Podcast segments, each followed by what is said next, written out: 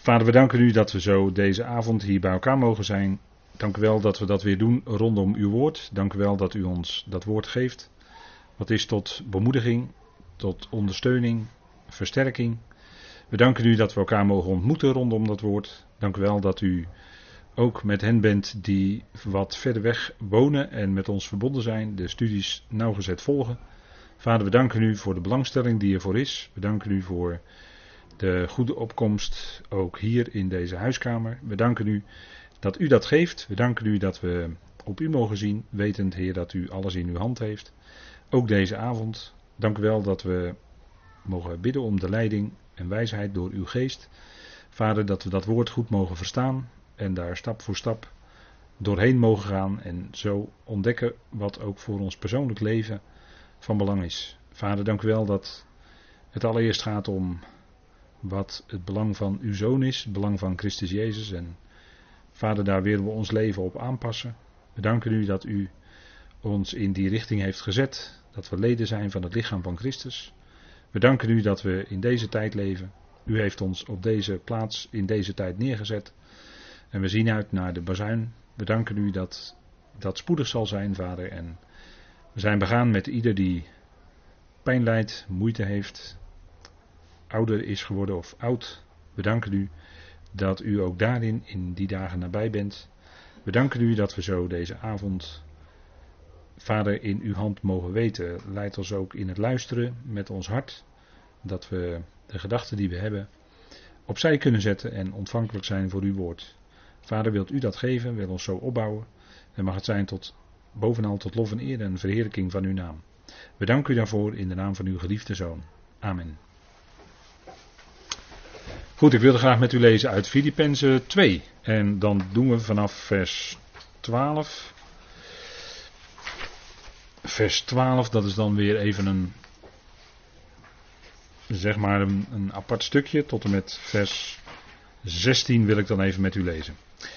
Daarom, mijn geliefden, zoals jullie altijd gehoorzamen, niet alleen bij mijn aanwezigheid, maar nu veel meer bij mijn afwezigheid, werk je eigen redding met vrees en beven uit. Want God is het die in jullie zowel het willen als het werken voor zijn welbehagen bewerkt. Doet alles zonder gemor en doorredeneringen, opdat jullie onberispelijk en zonder arglist kinderen van God worden, smetteloos te midden van een krom en verdraaid geslacht, waaronder jullie schijnen als lichtbronnen in de wereld, op het woord van het leven achtslaand, mij tot roem in de dag van Christus, dat ik niet tevergeefs liep, noch mij tevergeefs inspande. Even tot zover. En we zien hier die, uh, op de eerste dia de bekende woorden, want God is het, daar gaat het allemaal om in dit stukje. God die werkt in en door de gelovigen. We zijn gelovigen, geroepenen van het lichaam van Christus, geroepenen door God. En dat is uit het evangelie van de apostel Paulus, die geroepen werd om dienstreizen te maken, om het zo maar te zeggen, door dat toenmalige werelddeel, ook Griekenland. Filippi kwam hij terecht en daar is die Filippense gemeente uit ontstaan. U weet wel, dat begon allemaal met Lydia, onder andere de purperverkoopster. En dat had iets koninklijks natuurlijk in zich. En dat is natuurlijk ook al een hint. He, purper is de kleur van de koningen. Uh, en uh, dat heeft natuurlijk al iets in zich van het regeren, en dat is natuurlijk niet alleen aan Christus gegeven, maar die deelt dat dan ook toe aan Israël, dat als volk zal regeren op aarde. Dat is nog toekomstmuziek, maar dat gaat zeker komen. En wij als leden van het lichaam van Christus zullen als voltallige gemeente samen met Christus ook een regeerdersplaats innemen, maar dan boven, te midden van de hemelingen. Dat is waar Efeze ons naartoe heeft verwezen, om het zo maar te zeggen. Dat is onze positie. We zijn ook met hem gezet te midden van de hemelingen, hè, in en met Christus Jezus. We hebben die plaats boven ontvangen en daarom zijn we ook burgers van het domein in de hemelen, hè. Dat behoort ons toe. Dat is wezenlijk bij ons. En dat is een onbekende boodschap voor heel wat gelovigen. die uh, in de toekomst menen dat zij dan wel in de hemel komen, maar wat zij daar gaan doen is veelal onduidelijk. Paulus geeft daar duidelijkheid in, in zijn brieven en uh, onder meer heel duidelijk in de Efezebrief. He, dat dienstbetoon van de gemeente is niet alleen nu op aarde, zolang we hier nog zijn, maar dat eindigt niet als de bazuin klinkt. Ik zou bijna willen zeggen, dan begint het pas echt goed. En dan zijn we te midden van de hemelingen. En daar, dat noemen we dan de hemelse bediening. He, dat klinkt abstract natuurlijk, dat weet ik wel, dat klinkt abstract. Maar denk erom dat het straks heel concreet is. Alleen het is moeilijk voor ons te pakken omdat het geestelijk is. We krijgen dan te maken met onzichtbare machten en krachten. Die wij nu niet kunnen zien. Maar daar, krijgen, en daar hebben we nu al mee te maken trouwens. Dat weten we zeker. Dat is onze geestelijke strijd om het zo maar te zeggen. Maar in de toekomst krijgen we daar volledig mee te maken. Dus dat dienstwerk waarover gesproken wordt ook in de Filippenzenbrief. Uh, strekt zich niet alleen uit nu hier op aarde. En dat is zeer leerzaam voor onze loopbaan nu hier op aarde, zeker. Maar het is ook leerzaam voor onze toekomst te midden van de hemelingen. En dan krijgt die, ook die Filippenzenbrief een wat diepere dimensie, hoop ik, voor u. En dan gaan we nog meer beseffen wat het betekent dat God het is die zowel in ons het willen als het werken bewerkt. En dat zal straks te midden van de hemelingen helemaal zo zijn. Helemaal, volledig, compleet.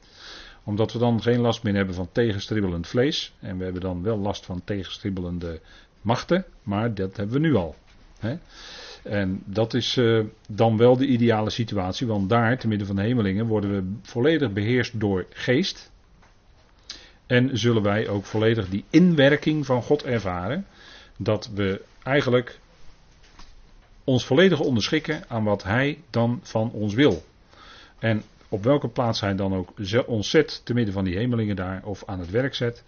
Ja, dat is aan Hem en dat zullen we dan wel ontdekken. Maar dan zal Hij ons ook daarvoor de kracht geven en de woorden en de communicatiemiddelen, om het zo maar te zeggen, om met die hemelingen te kunnen communiceren, om daarmee te kunnen omgaan. En dat is uh, denk ik heel belangrijk. Dat we dat ook goed beseffen. Hè? Dus niet alleen nu op aarde, tijdens onze aardse loopbaan, om het zo maar te zeggen, maar zeker ook straks te midden van de hemelingen. God is de inwerkende. Dat staat er eigenlijk in het Grieks. God is de inwerkende. Het is niet alleen werken. Het is niet alleen dat Hij het willen als het werken voor zijn welbehagen bewerkt. Maar er staat een woord dat betekent letterlijk inwerken in het Grieks. En dat is dan eigenlijk dubbel op. Want er staat in vers dertien die in jullie zowel het willen als het werken voor zijn welbehagen bewerkt. En er staat er een sterretje bij. Een asterisk. Zoals dat heet. En dat betekent dat het niet het letterlijke trefwoord is. Want dat is eigenlijk inwerken. In het Grieks en ergeo. Dat is voor degenen die het in het Grieks willen controleren. Dat staat er. Dus in jullie inwerken. Dus dat is heel sterk gezegd. Hè? En dat is wat God doet. En dit is een van de hoogste uitspraken. De, eigenlijk de hoogste uitspraak over de werkzaamheid van God in de gelovigen. En uh, ja, dan kun je eigenlijk geen kant op. We hebben de vorige keren nagedacht over of wij dan wel een vrije wil hebben. Nou, daar, uh, dat is dan. Uh, nu kan ik dat kort samenvatten. We hebben geen vrije wil, natuurlijk niet. Wat verbeelden we ons wel? Hè? We zijn schepselen en we zijn klei in de hand van de pottenbakker. Hè? We leren de kinderen zingen. Maar als we later opgroeien tot uh, grote mensen, dan hebben we nog veel moeite mee hoor. Dat wij klei zijn en dat hij de grote pottenbakker is. En dan stuurt hij ons wel eens even de kant op, of dan zet hij ons wel eens op een plek wat misschien ons niet zo bevalt. Maar het kan best zijn dat dat nou juist die plek is waar hij ons hebben wil. En daar, in die plek, leert hij ons ook het nodige. En zijn zijn handen bezig, werkend in ons leven, om ons te maken tot dat instrument. Hè? Denk aan de pottenbakker, die maakt een aarden kruik. En die, die wordt precies zoals de pottenbakkers handen die klei vorm geven. Nou, zo geeft God ons leven vorm, vormt Hij ons met zijn handen. Dat zijn weliswaar onzichtbare handen, maar het voorbeeld is duidelijk, denk ik. Hij vormt ons in zijn handen, natuurlijk tot het beeld van zijn zoon, zeker. Dat geldt voor ons allemaal. Maar op die plek waar Hij ons zet, daar leren wij in de praktijk wat het is om op Vader te vertrouwen. En, komt, en als het er heel erg op aankomt, ja, dan kunnen we vaak nog maar één ding doen, dat is omhoog kijken. Naar Hij die nabij is en op de juiste tijd ook die kracht geeft die nodig is in die situatie. En dan leren we ook dat het helemaal niet meer zo belangrijk is. Dat leren we van de apostel Paulus in de Filippenzenbrief. Dat het ook helemaal niet belangrijk is, eigenlijk ten diepste, in welke situatie wij zijn. Of het nou armoede is, of rijkdom, of we nou in verdrukking zijn, of dat het even wat minder druk is. Eigenlijk, voor Paulus, had geleerd om in alle omstandigheden, had hij geleerd om tevreden te zijn. Maar dan echt tevreden in de goede zin van het woord. Dat God hem op die plaats zette en dat dat dus genoeg is. En dat God dan ook op die plaats die kracht geeft die nodig is, die genade geeft. En dan kon Paulus ook later zeggen, in de Korintherbrief bijvoorbeeld, ik heb meer gearbeid dan, al, dan zij allen, maar niet ik, maar de genade van God die met mij is. Ja, en dan is er natuurlijk die God die ook Paulus vormde tot dat instrument wat hem voor ogen stond. En het is geweldig hè, dat we Gods plan mogen kennen, zoals op deze dia ook staat. Alles is in zijn hand. Hè, dat is een mooi plaatje zo. En God, en daar staat onder, God gaat door tot iedereen gevonden is. Ja, dat is ook zo. Al het verlorene wordt gevonden. Hè. Hè, als wij verloren zijn, dan is, dan is God ons kwijt in zekere zin. Hè. Wij zijn in een verloren toestand, maar God zal ons vinden, zeker wel. En zo kwam de Zoon des Mensen ook te midden van zijn volk om te zoeken en te redden wat verloren was. En die missie slaagt glansrijk hoor. Kijk, als de zoon, de zoon met een hoofdletter aan het werk gaat, ja, dan, dan gaat de missie wel slagen hoor. Ook al lijkt het ogenschijnlijk in eerste instantie niet succesvol, maar dat is dan Gods plan. En later wordt het een doorslaand succes, om het zo maar te zeggen. Want God gaat door totdat iedereen gevonden is. Dat wil zeggen, hij zet zijn zoon in totdat het plan compleet is, totdat allen gevonden zijn, totdat die tweede dood opgeheven is en allen levend gemaakt zijn.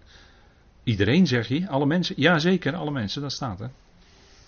Het is niet zo moeilijk, het evangelie van Paulus, maar ja goed, het is ook weer geen evangelie naar de mens en dan wordt het wel weer moeilijk voor mensen. Hè? Want wij willen graag natuurlijk zelf iets in te brengen en beacht, dat weten we allemaal wel, dat is allemaal Galaten brief. Het kruis maakt er een eind aan. Hè? Al onze eigen inbrengen, al onze eigen willen en kunnen enzovoort, hè? Daar maakt het kruis een eind aan. En daarna kunnen we alleen nog maar leven uit zijn hand, uit de kracht die hij geeft. Ja, dat is uh, in korte lijnen de grote, wat God doet. Hè? God is het die zowel het willen als het werken voor zijn welbehagen bewerkt. En als u kijkt in uw concordante tekst, dan ziet u dat het woordje zijn dun gedrukt is. Dus dat staat niet zo letterlijk in de tekst. Want dan had er autos in het Grieks moeten staan, maar dat staat er niet. Er staat er gewoon een lidwoord. He, dat ziet u aan het puntje voor welbehagen, dan staat daar een lidwoord. Dus eigenlijk als je het heel letterlijk wil vertalen, dan staat er voor het welbehagen bewerkt. Maar omdat God hier aan het werk is, is het eigenlijk wel duidelijk dat het gaat voor zijn welbehagen bewerkt. Eigenlijk kun je niet aan die conclusie ontkomen, he, dat het... Daarom gaat hier in deze tekst. He, God is het die in jullie voor zijn welbehagen bewerkt. He, dat is heel mooi, dat hij zijn plan uitwerkt. En dat is zijn welbehagen. Dat is mooi hè. Dat is uh, wat hem voor ogen staat. En uiteindelijk is dat zijn welbehagen. En waar wij over struikelen is dat God gedurende zijn plan dingen gebruikt, om het zo maar te zeggen, die wij helemaal niet verwachten, want wij zijn traditioneel opgevoed met een heel verkeerd godsbeeld. Wij zijn opgevoed met het beeld dat God uitsluitend een goede God is die aan de goede kant staat, om het zo maar te zeggen, en dat daar tegenover een kwade macht is, duisternis, de tegenstander, maar dat is een Zoroaster religie, filosofie. Dat is niet bijbels, dat is filosofie. En dat er dan een kwade, donkere macht zou zijn waar al het kwaad vandaan komt, hè, hoe je dat dan ook maar noemen wil, de Satan of de tegenstander of de slang of uh, wat dan ook. En die strijden dan met elkaar en dan moeten wij aan de kant van het licht gaan staan, de kant van God, van het goede. En dan strijden wij voor het goede tegen het kwade en zo. Nou, u kent die hele gedachtegang wel hè. Maar dat is allemaal menselijke heidense filosofie, die niet uit de Bijbel komt, maar die komt uit een grote... Ik kan niet zeggen duim, want dan hebben we het over een geest. Hè? Dus die heeft geen duim. Die heeft geen letterlijke handen. Maar dat komt uit een bepaalde kant. Hè? De, uit welke hoek de wind waait, om het zo maar te zeggen. Maar het is welbehagen. Hè? God werkt het uit voor zijn welbehagen. En En om dat welbehagen te, te bereiken, zijn welbehagen, hè, het welbehagen van zijn wil heb ik het dan over. Daarvoor zet hij in zijn plan grote stappen en zet hij ook bij gelegenheid zelfs de tegenstander in. En zelfs het kwaad. Maar dat is geen doel op zich, maar dat is een middel om het doel te bereiken. Hè? Zoals in Prediker één staat, u kent die woorden wel, dat God geeft aan de mensen de ervaring van het kwaad om hen daarmee te verootmoedigen. En dat is zijn welbehagen, want uiteindelijk komt iedereen bij God terecht. Dat is het einddoel. Hè? Je moet kijken vanuit het einddoel om te begrijpen hoe het proces in stappen gezet wordt. Hè, dus als je vanuit het einddoel gaat kijken, kijk, God wordt alles in allen, daar gaat hij komen. En om dat te bereiken heeft hij in dat proces, in dat plan, heeft hij middelen nodig om dat te bereiken. En zet hij het kwade in, onder andere. En zelfs het boze, of de boze. Hè, er staat toch in Jesaja vierenvijftig, ik heb de verderver geschapen om te vernielen. Ik heb de verderver geschapen, zegt God, om te vernielen. Dat kan hij zeggen omdat hij God is en hij neemt zelf daar volledig de verantwoordelijkheid voor. God draagt alle verantwoording voor al die dingen die gebeuren in de schepping. Wij niet. Maar God kan die verantwoording wel dragen. Daarom kunnen wij niet verantwoordelijk gesteld worden, maar God wel. Maar God is veel en veel en veel groter dan dat wij zijn. En hij kan die verantwoording volledig dragen. En daarom kunnen we ook zeggen, kijk, God is verantwoordelijk voor het kwaad wat gebeurt in de wereld. Als in Jesaja vijfenveertig staat, vers zeven, dat Jahweh, die spreekt daar zelf door Jesaja en dan zegt hij, ik ben het die het goede maak en het kwade schep. Dat zegt God, dat zegt Jahweh. Hè? Hij is de schepper van het kwaad. En dat kan hij doen, hè? Ro, dat is het Hebreeuwse woord voor kwaad, reish ayin, dat is het Hebreeuwse woord voor kwaad. En hij zet dat kwade in om zijn doel te kunnen bereiken. En dat is ook in ons leven, als het in ons leven gaat door pijn, het zij lichamelijk, het zij psychisch, het zij geestelijk, dat kan allemaal gebeuren. En dat is moeilijk als je daar doorheen moet. Maar besef dat in die pijn in uw leven, daar is God verantwoordelijk voor. Uiteindelijk, hè. En dat doet hij niet om u te plagen of wat dan ook. Nee, dat zijn stappen die hij zet ook in ons persoonlijk leven om te komen tot zijn doel. En denk erom dat de Heer Jezus Christus door een enorme pijn is gegaan, door enorm lijden is gegaan. Dat lijden was een noodzakelijk kwaad, want het was een groot kwaad dat de zondeloze zoon aan het hout werd genageld. Dat was een groot kwaad. Maar dat was noodzakelijk opdat God daarmee zijn doel zou kunnen bereiken.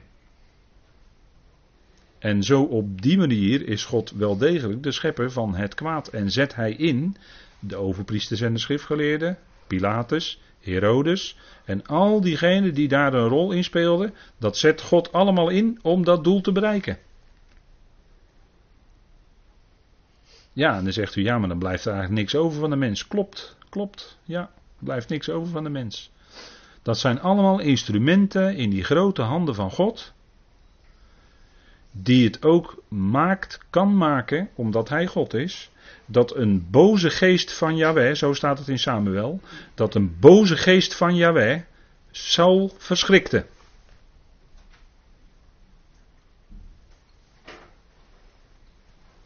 En als u andere gelovigen die teksten in de Bijbel laat lezen, dan zeggen ze misschien wel, nou dat geloof ik niet. Terwijl ze het gewoon lezen in de Bijbel. Het staat allemaal in de Bijbel, hè, deze dingen. eerste Samuel veertien of vijftien was dat, geloof ik. Een boze geest van Jahweh verschrikte koning Saul, nota bene. God is daar verantwoordelijk voor, ja. En daar speelde natuurlijk nogal wat. Hè, Saul had het woord van Jahweh verworpen. En dat neemt Jahweh natuurlijk hoog op. En zo is het steeds, hè? Als mensen dat woord verwerpen, ja, God neemt dat hoog op. En hij uiteindelijk, al die stappen die hij zet, en het ook dat, dat, dat, dat volk wat weerspannig is, waar God nog dagelijks zijn handen naartoe uitgestrekt houdt, hè? Dagelijks zegt Jesaja vijfenveertig, vers, vijfenzestig vers twee, uh, In Romeinen tien vers eenentwintig wordt het in geciteerd. Dagelijks trek ik mijn handen uit naar een tegensprekend volk. Dat is het volk Israël. Want God heeft het lief en hij is verzoend. Hij strekt zijn verzoenende handen uit naar dat volk. Dagelijks. En dat neemt niet weg dat die weerspannigheid van het volk er nu moet zijn. En die weerspannigheid gaat natuurlijk verder dan alleen het volk Israël. Dat betreft in feite de hele mensheid. Alle volkeren. Maar dat is uiteindelijk opdat God over allen, Romeinen elf vers tweeëndertig, opdat God over allen barmhartig zou zijn. Kijk, dat is zijn einddoel. En dat op weg daar naartoe er weerspannigheid is, ja, wie heeft dat toe besloten? God. God heeft allen onder, wie? God. God heeft allen onder de weerspannigheid besloten, ingesloten staat er dan, om zich uiteindelijk over allen te ontfermen. Kijk, aan het eind komt die ontferming, komt die barmhartigheid. Dat is, dat is het laatste woord, hè. En op weg daar naartoe is er weerspannigheid. Inderdaad, ja, die harde nek. He, dat heb ik vorige week heb ik dat aangewezen, he? of uh, de vorige keer. He, waar dat zit, die harde nek, dat zit hier van achter. Die, uh, en die nek die wil dan niet buigen. Dat is hardnekkigheid, dat is weerspannigheid. Maar dat is totdat, totdat God zich ontfermt. Totdat God barmhartig is. En uiteindelijk is hij over allen barmhartig. En zo kunnen we gaan verstaan, beginnen we een beetje te begrijpen hoe God werkt in zijn plan. En dat zijn dingen die in de schrift staan. Hè? We citeren de schrift. En dat is voor mensen vaak niet te begrijpen.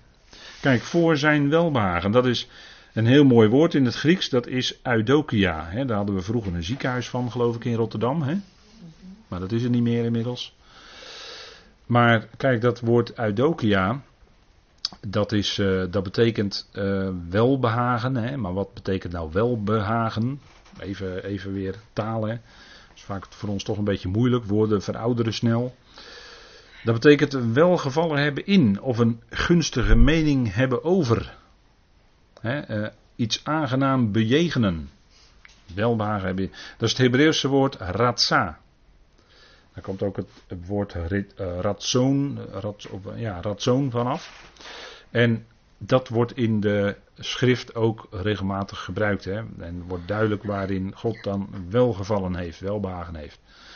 Nou kijk, wat is nu, of waarin is nu Gods welbehagen? Hè? Want we denken na over de tekst, voor zijn welbehagen. Hij werkt het allemaal uit voor zijn welbehagen. Wat is dat?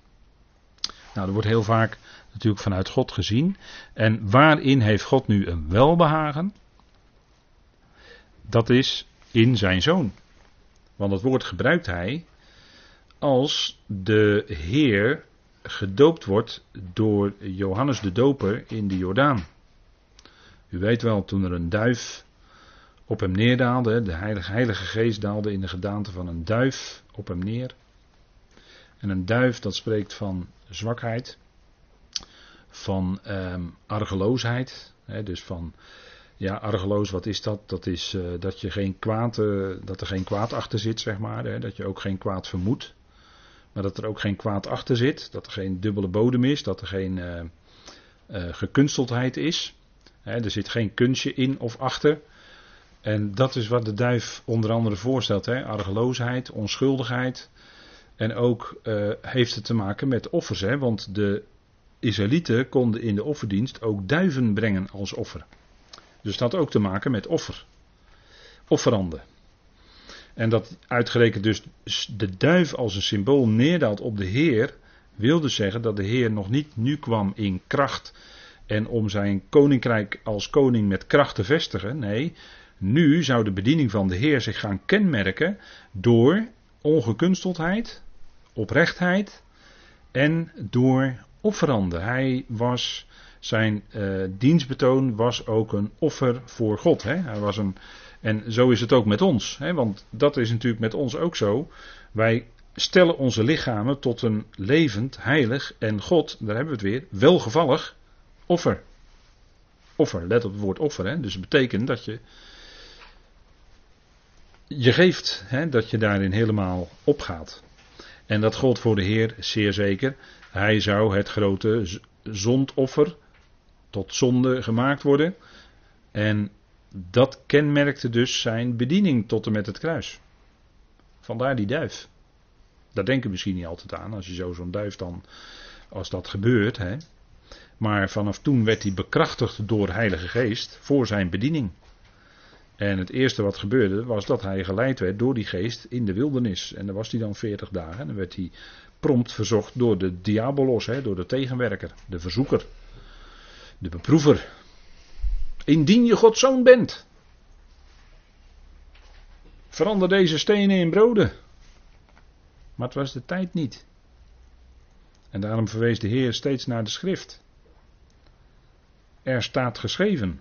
Dat was zijn tegenmiddel tegen de aanvallen van de tegenwerker. Die heel subtiel waren. Geestelijk. En daarvoor gebruikte de Heer die woorden van God in zijn wapenrusting, om het zo maar te zeggen, om die aanvallen van de tegenwerker ook te pareren. Om die te bestrijden. En dat gebeurde ook in uh, Matthäus twaalf. Hè. Laten we het even met elkaar opzoeken. Ik heb een aantal teksten natuurlijk op deze dia gezet.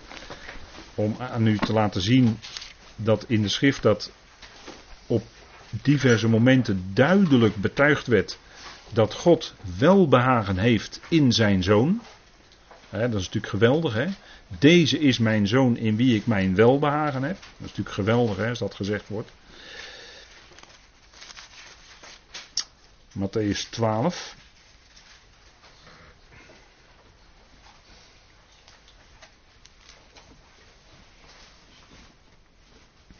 Kijk, en er werd, door wat hij deed en door wat hij sprak, werd er alweer een moordaanslag op hem beraamd. Hè?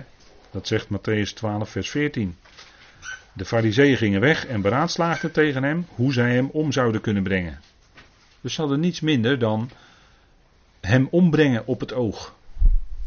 Maar Jezus wist dat en vertrok vandaar en veel menigte volgde hem en hij genas hen allen. Toen nog wel, hè? Hij genas hen allen. Dat was toen nog net, om het zo maar te zeggen. En hij gebood hun streng dat zij niet zouden bekendmaken wie hij was. Ook weer merkwaardig, hè? Hij genas allen en toch zei hij, mondje dicht. Niet vertellen wie ik ben. Want de schare wist, de menigte wist wel dat hij de Messias was. Dat bleek uit wat hij deed. En degene die de schriften kenden, bijvoorbeeld de profeet Jesaja, die wisten dat hij zou komen en dat hij zou genezen, dat hij wonderen en tekenen zou doen en dat dat het signaal zou zijn, dit is de Messias. Dat wisten ze, maar ze mochten het niet bekendmaken. Waarom niet? Omdat het de tijd nog niet was. En daarom sprak hij later, in het volgende hoofdstuk, ook tot de menigten in gelijkenissen. Weet u wel? Dat hebben we al meerdere keren gememoreerd, hè? Maar het wordt in, helaas wordt het vaak in zondagscholen en dergelijke anders onderwezen. Maar gelijkenissen zijn om dingen te verbergen. Niet om dingen te openbaren. Ja.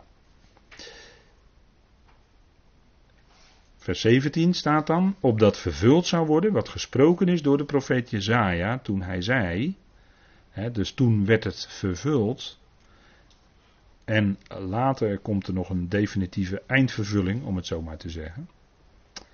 Zie mijn knecht, die ik uitverkoren heb, mijn geliefde, in wie mijn ziel een welbehagen heeft. Ik zal mijn geest op hem leggen en hij zal aan de natieën het gericht verkondigen.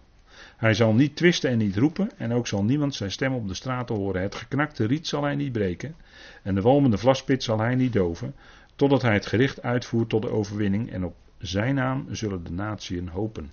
De Messias, hij zou komen, mijn knecht.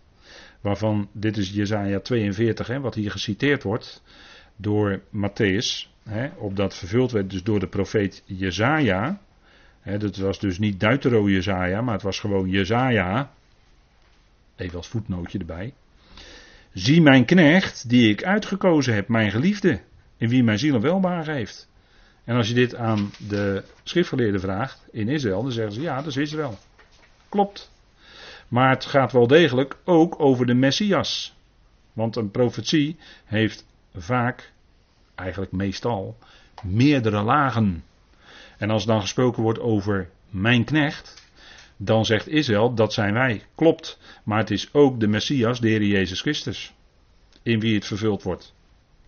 Want heel veel dingen die over de Messias geschreven staan, uh, qua lijden en dergelijke en qua bediening, gelden ook net zo voor het volk Israël.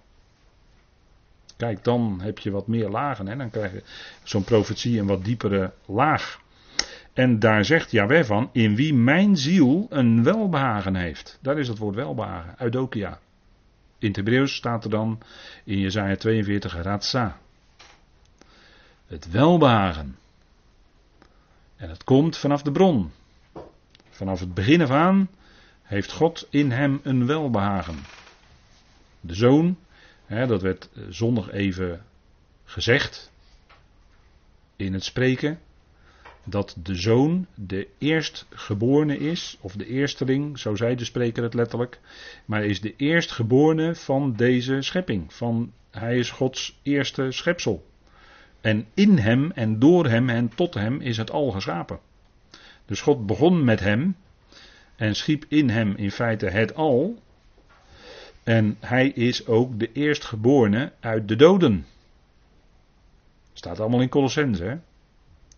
Hij is de eerstgeborene uit de doden. Hij is ook de eersteling van de nieuwe schepping. Hij staat overal aan het begin.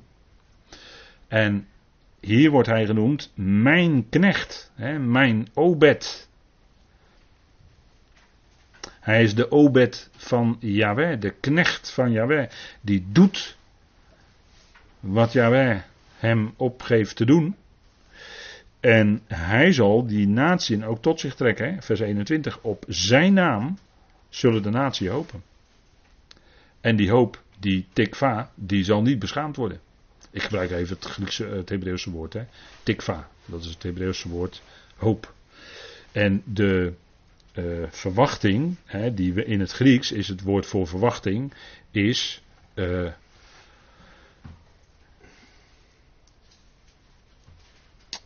Elpis, Elpis van elpizo, verwachten. En het woord voor hoop, dat is een ander woord in het Grieks, dat heeft te maken met dokeo. Maar dat is minder zeker. Maar de verwachting is, voor die hele schepping, van de zonen van God, de Elpis, is die vrijheid van de heerlijkheid van de kinderen van God. Romeinen acht.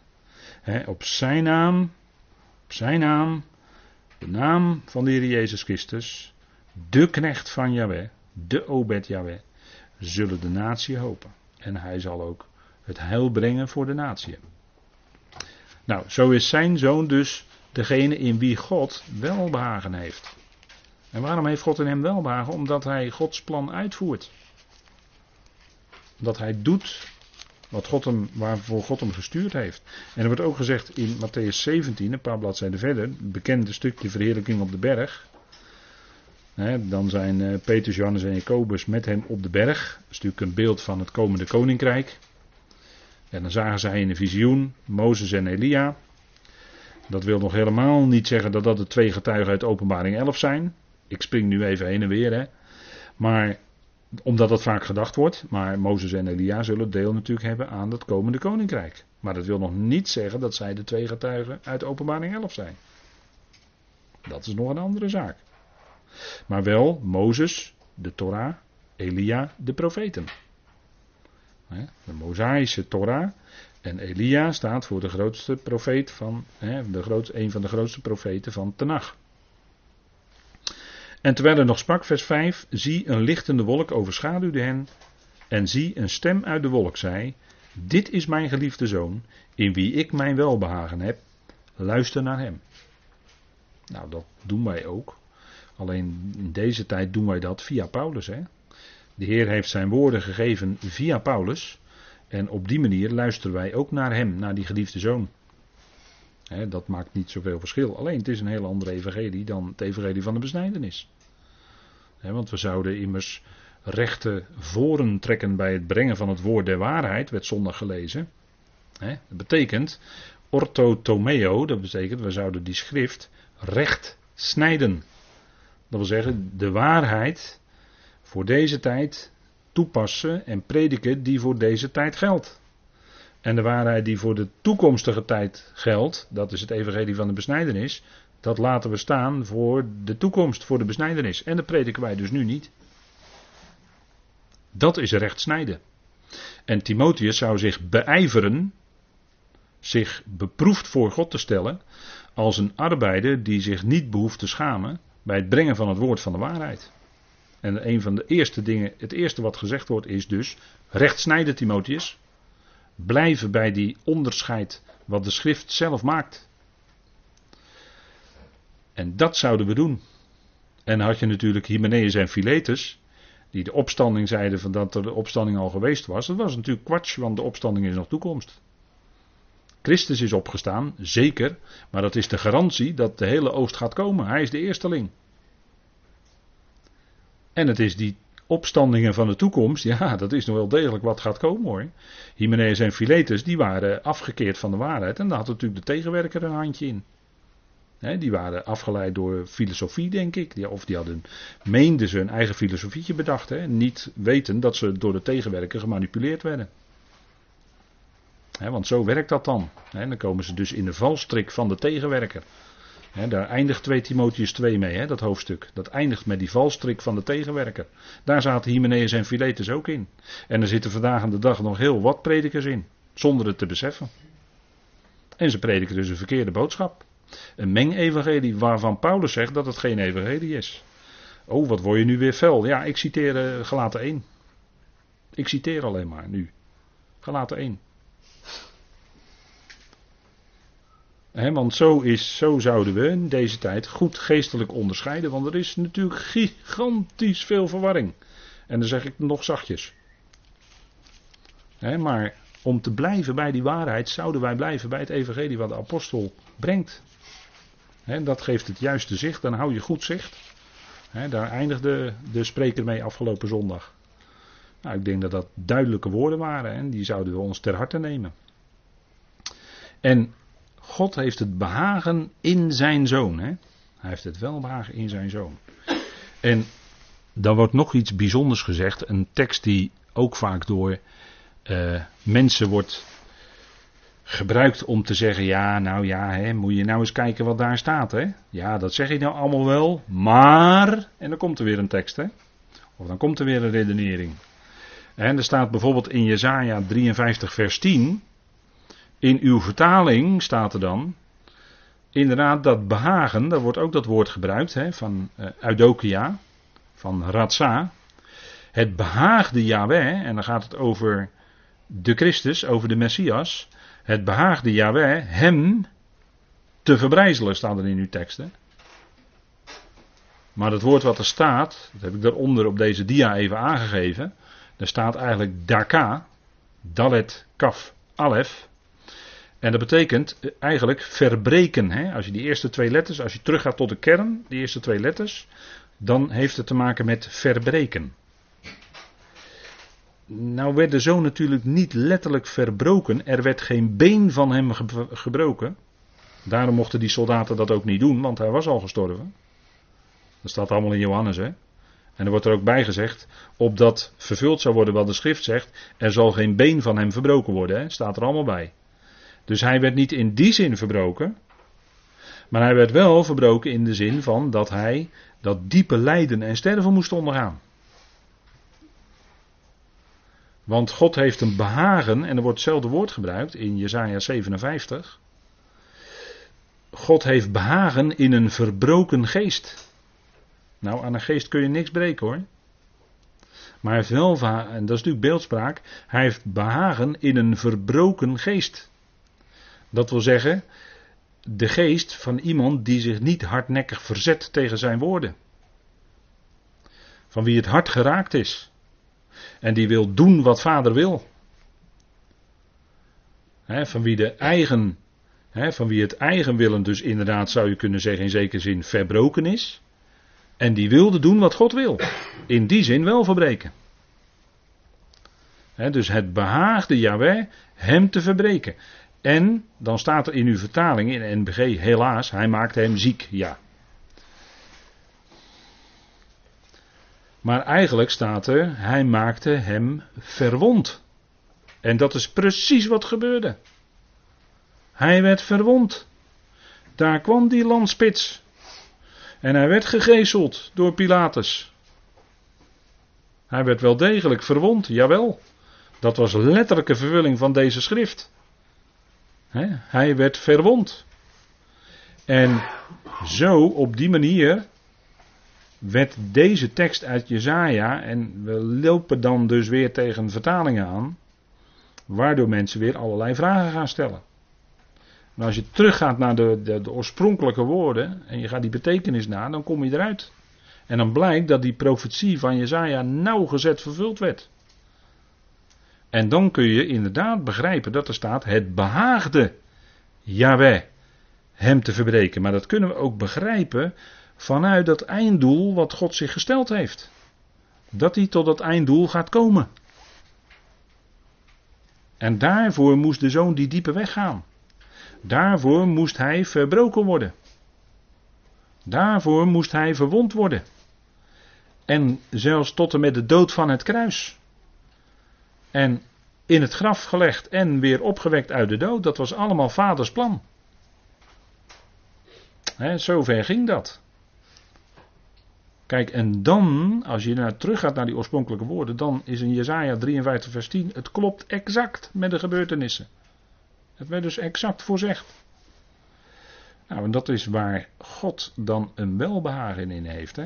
Dat de zoon bad in Getsemane, vader, niet mijn, niet mijn wil, maar uw wil geschieden.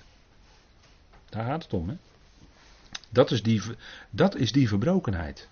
Dat is die verbrokenheid. He, onder meer. Vader, niet mijn wil, maar uw wil geschieden. En dat is ook, als we dat leren in ons leven, als we dat de zoon leren nabidden, om het zo maar te zeggen, bij gelegenheid, als het erop aankomt, dan komen altijd moeilijke momenten in ons leven, hele moeilijke momenten soms, en dan is het, vader, niet mijn wil, maar uw wil geschieden. En als je ootmoedig mens bent geworden, dan stel je je ook zo op ten opzichte van vader. En dan wil je niet meer je eigen wil doorzetten. Dan wil je niet meer je eigen doelen en plannen nastreven. En je eigen belangen, hè, om maar in het betoog van Filippenzen twee te blijven. Dan willen we niet ons eigen belang dienen, maar het belang van Christus Jezus. Als medeleden van de gemeente. Daar gaat het om.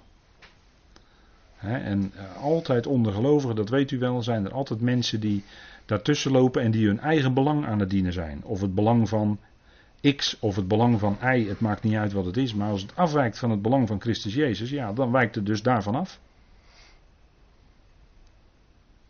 He, maar het gaat om zijn belang.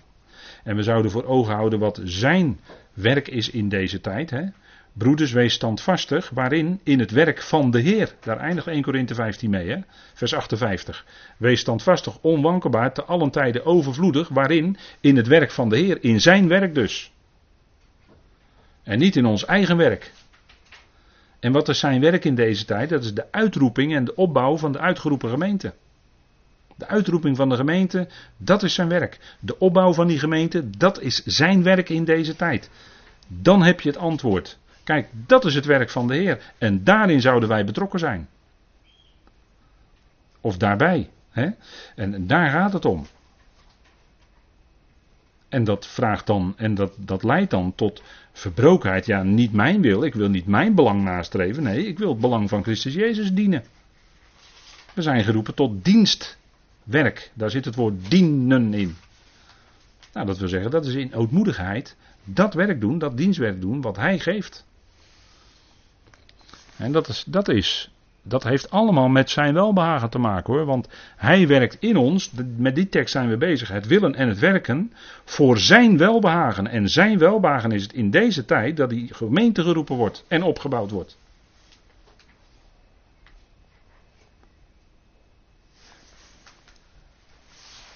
En hij heeft welbehagen in zijn zonen, met de kleinletter. De zoon met een hoofdletter, maar dan de zonen graag met de kleine letter, kleine letter. Z.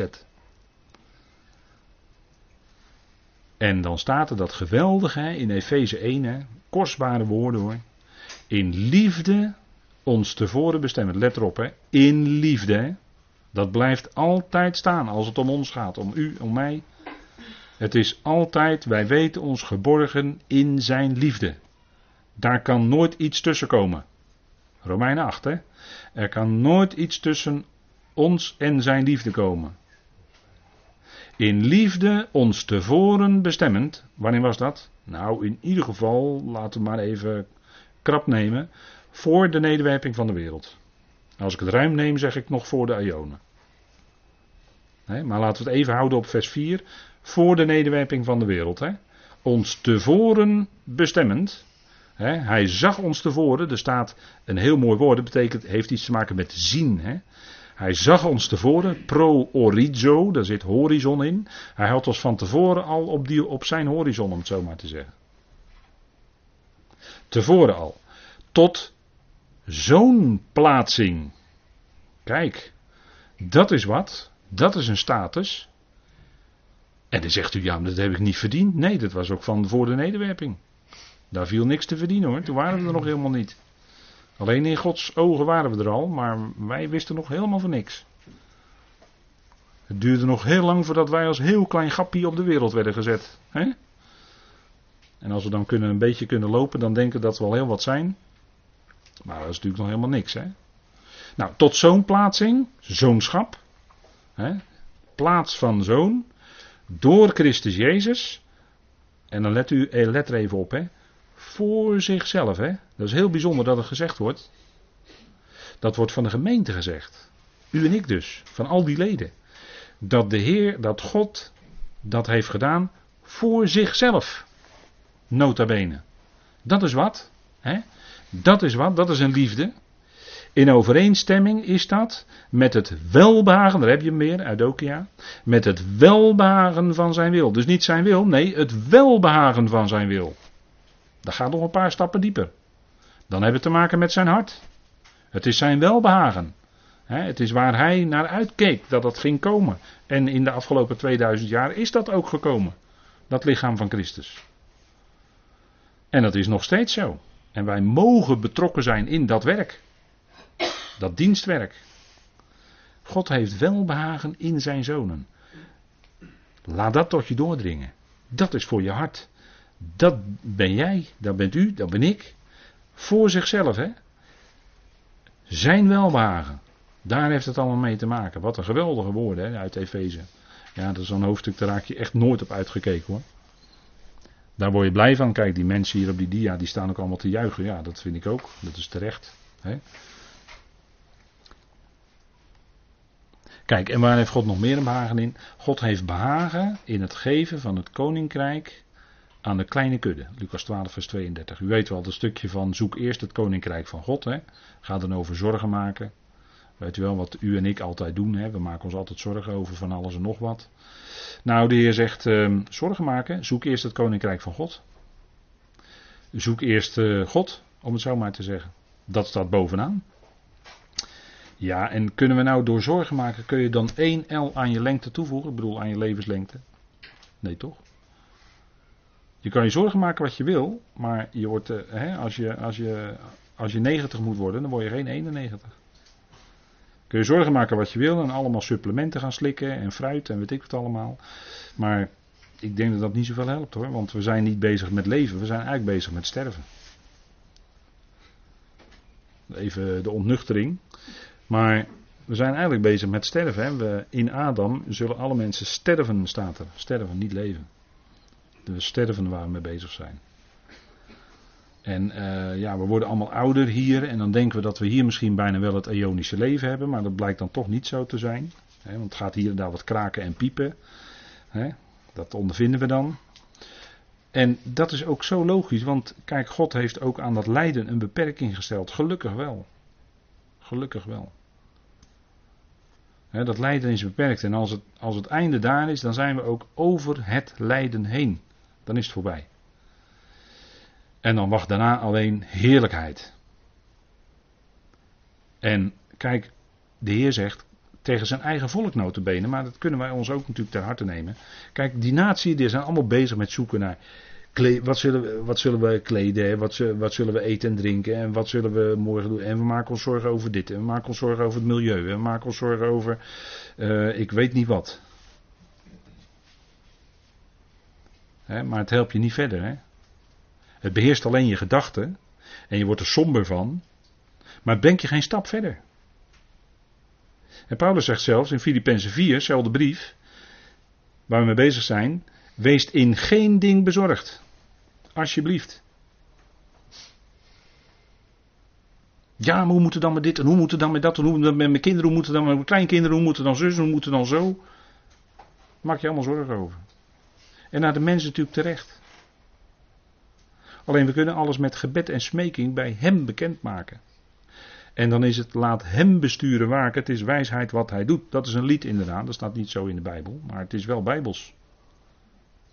He, laat hem besturen en waken, het is wijsheid wat hij doet.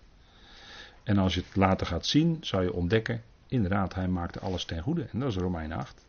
Hij werkte het uit ten goede. En waar gaat Romeinen acht eigenlijk over? Dat gaat ook over dat zoonschap, hè? Dat gaat over dat zoonschap, dat wij zonen zijn. Ieder die door de geest van God geleid wordt, is een zoon van God. Daar gaat Romeinen acht over. En als hij dus voor, voor de dingen doet meewerken ten goede, is dat voor ons, voor die zonen. Want hij had ons tevoren bestemd, hebben we net gelezen in, in Efeze één, voor zichzelf. En al wat dan in ons leven gebeurt, dat is ten goede uiteindelijk, omdat wij zonen zijn. En dat laat hij merken.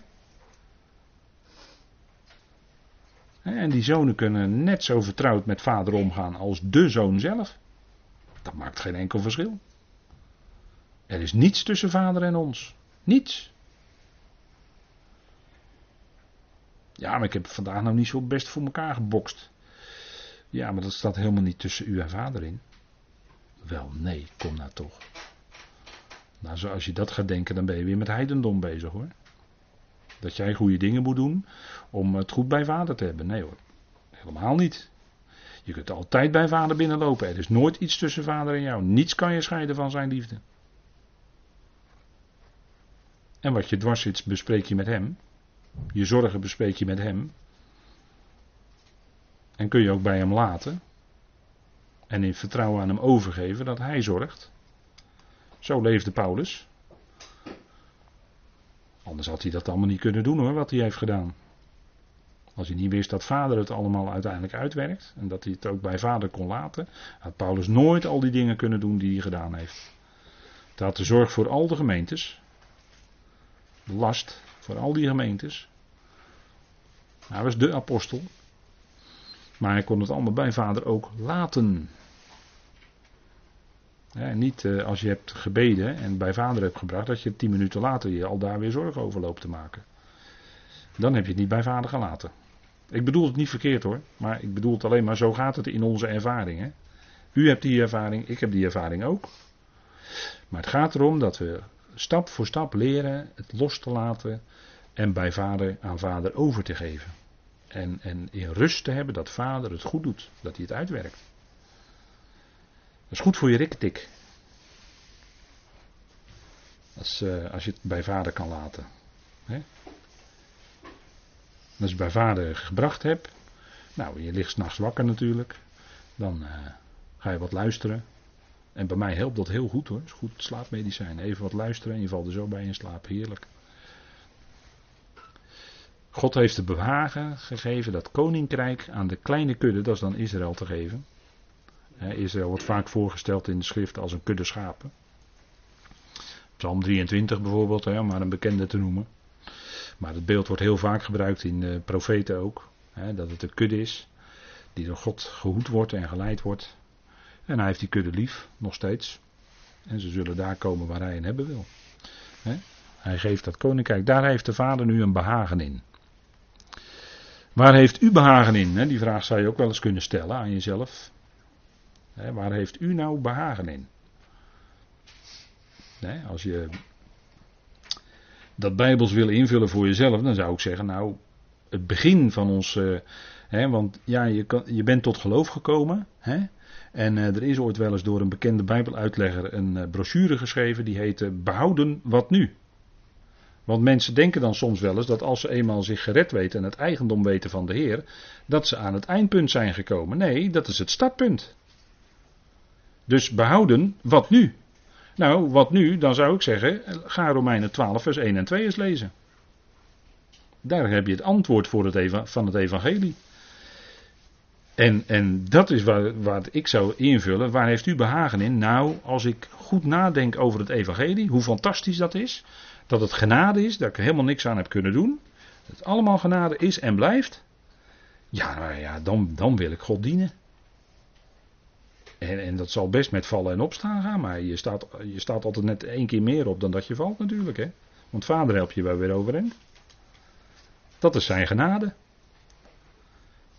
En die keren dat je struikelt, het staat niet tussen jou en Vader in hoor. Absoluut niet. Maar hij helpt je overeind, dat is zijn genade.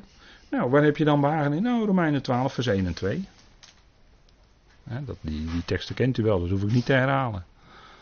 Is maar een ideetje he, bij deze dia. En waar had Paulus nou een behagen in? Laten we even kijken Romeinen tien. Dat is dan het laatste voor de pauze. Want het is uh, vandaag warm, dus we hebben wel weer wat zin in wat water, denk ik. Romeinen tien.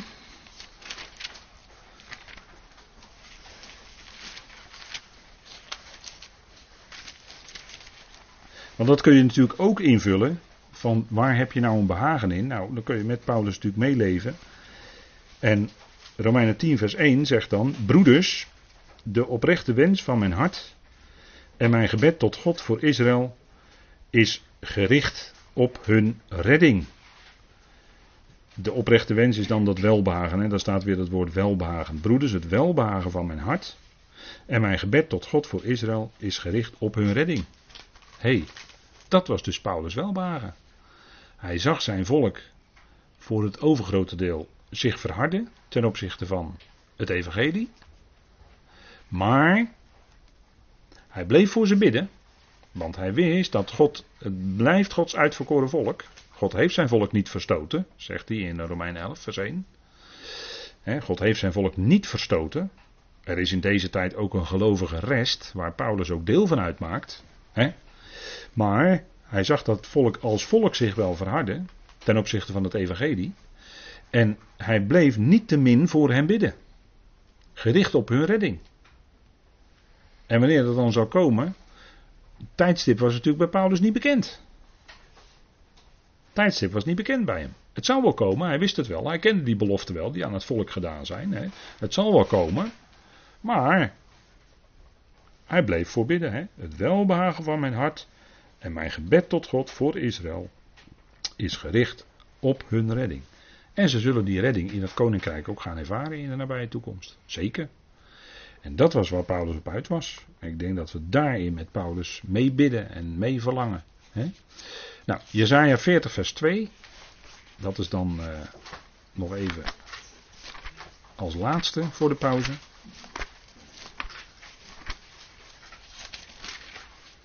Jesaja veertig vers twee.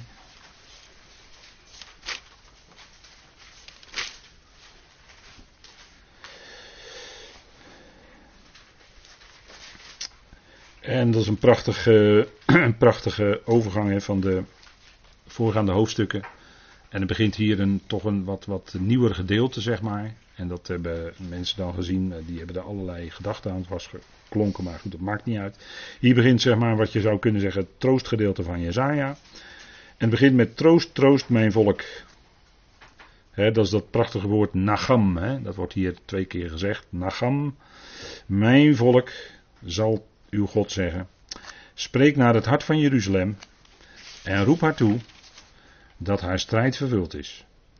Dat haar ongerechtigheid verzoend is, dat zij uit de hand van de Heer het dubbel ontvangen heeft voor al haar zonden. En ook hier moeten we heel even, want we denken met elkaar na over het woord welbehagen, dan dat woord wat hier vertaald is in deze vertaling die ik gelezen heb met verzoend, dat haar ongerechtigheid verzoend is, voor het woord verzoend staat hier eigenlijk het woord welbehagen, ratza. He, dus niet, hier staat niets van kafar of zo, maar hier staat ratza in de Hebreeuwse tekst. Dat wil zeggen dat voor haar, onger, voor haar ongerechtigheid God nu in de plaats zijn welbehagen stelt, als ik het even zo vrij mag parafraseren. En dat ze uit de hand van de Heer, uit de hand van Yahweh, het dubbele ontvangen heeft. En dan staat er een bijzondere, een bijzondere vertaling. En dan volg ik daarin even de Concordant Version. U weet dat een Engelse concordante vertaling is van de hele schrift inmiddels. Van ook de hele Tenach.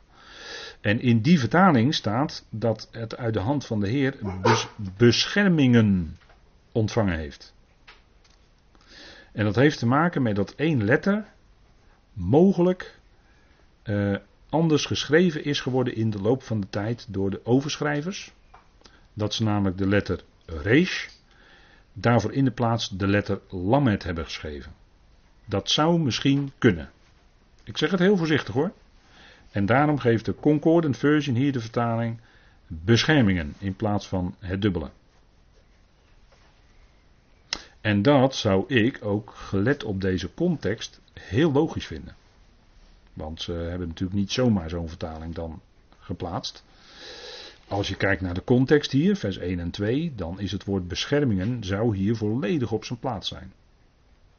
Maar, nogmaals, als je de gewone Hebreeuwse Masoretische tekst volgt, dan staat er het dubbele. Dit zijn de feiten, dus voor u verder om dat te overwegen met uw hart, wat u daarmee doet of wat u daarvan denkt of wat dan ook. He? Dat is, uh... Maar dat heeft natuurlijk ook te maken met dat volk Israël en dat zal het troostwoord zijn als hun strijd straks na die grote verdrukking voorbij is. He, waar we zo met het boek Openbaring en de studies profetisch woord zo intens mee bezig zijn. He, dat over Israël nog een hele moeilijke tijd gaat komen. Nog veel strijd te gaan is. Ze hebben al heel veel strijd gehad. Maar er is nog heel zware strijd te gaan. Maar er zal een einde komen aan die strijd, aan die verwoestingen enzovoort. En dan zullen zij weer aangenomen worden in het welbehagen van God. In dat nieuwe verbond komen. Zowel het huis van Israël als het huis van Juda. En dan zal ook het koninkrijk aanbreken. En dan zullen zij zonen van de Allerhoogste God zijn aan de spits van de volkeren op aarde. Koningen en priesters. Dat is de toekomst voor Israël. Zeker. Zeker. En Jesaja spreekt daarover. Dan is het troost, troost mijn volk. He, wat zo prachtig ook gezongen wordt in de bekende Passion. He.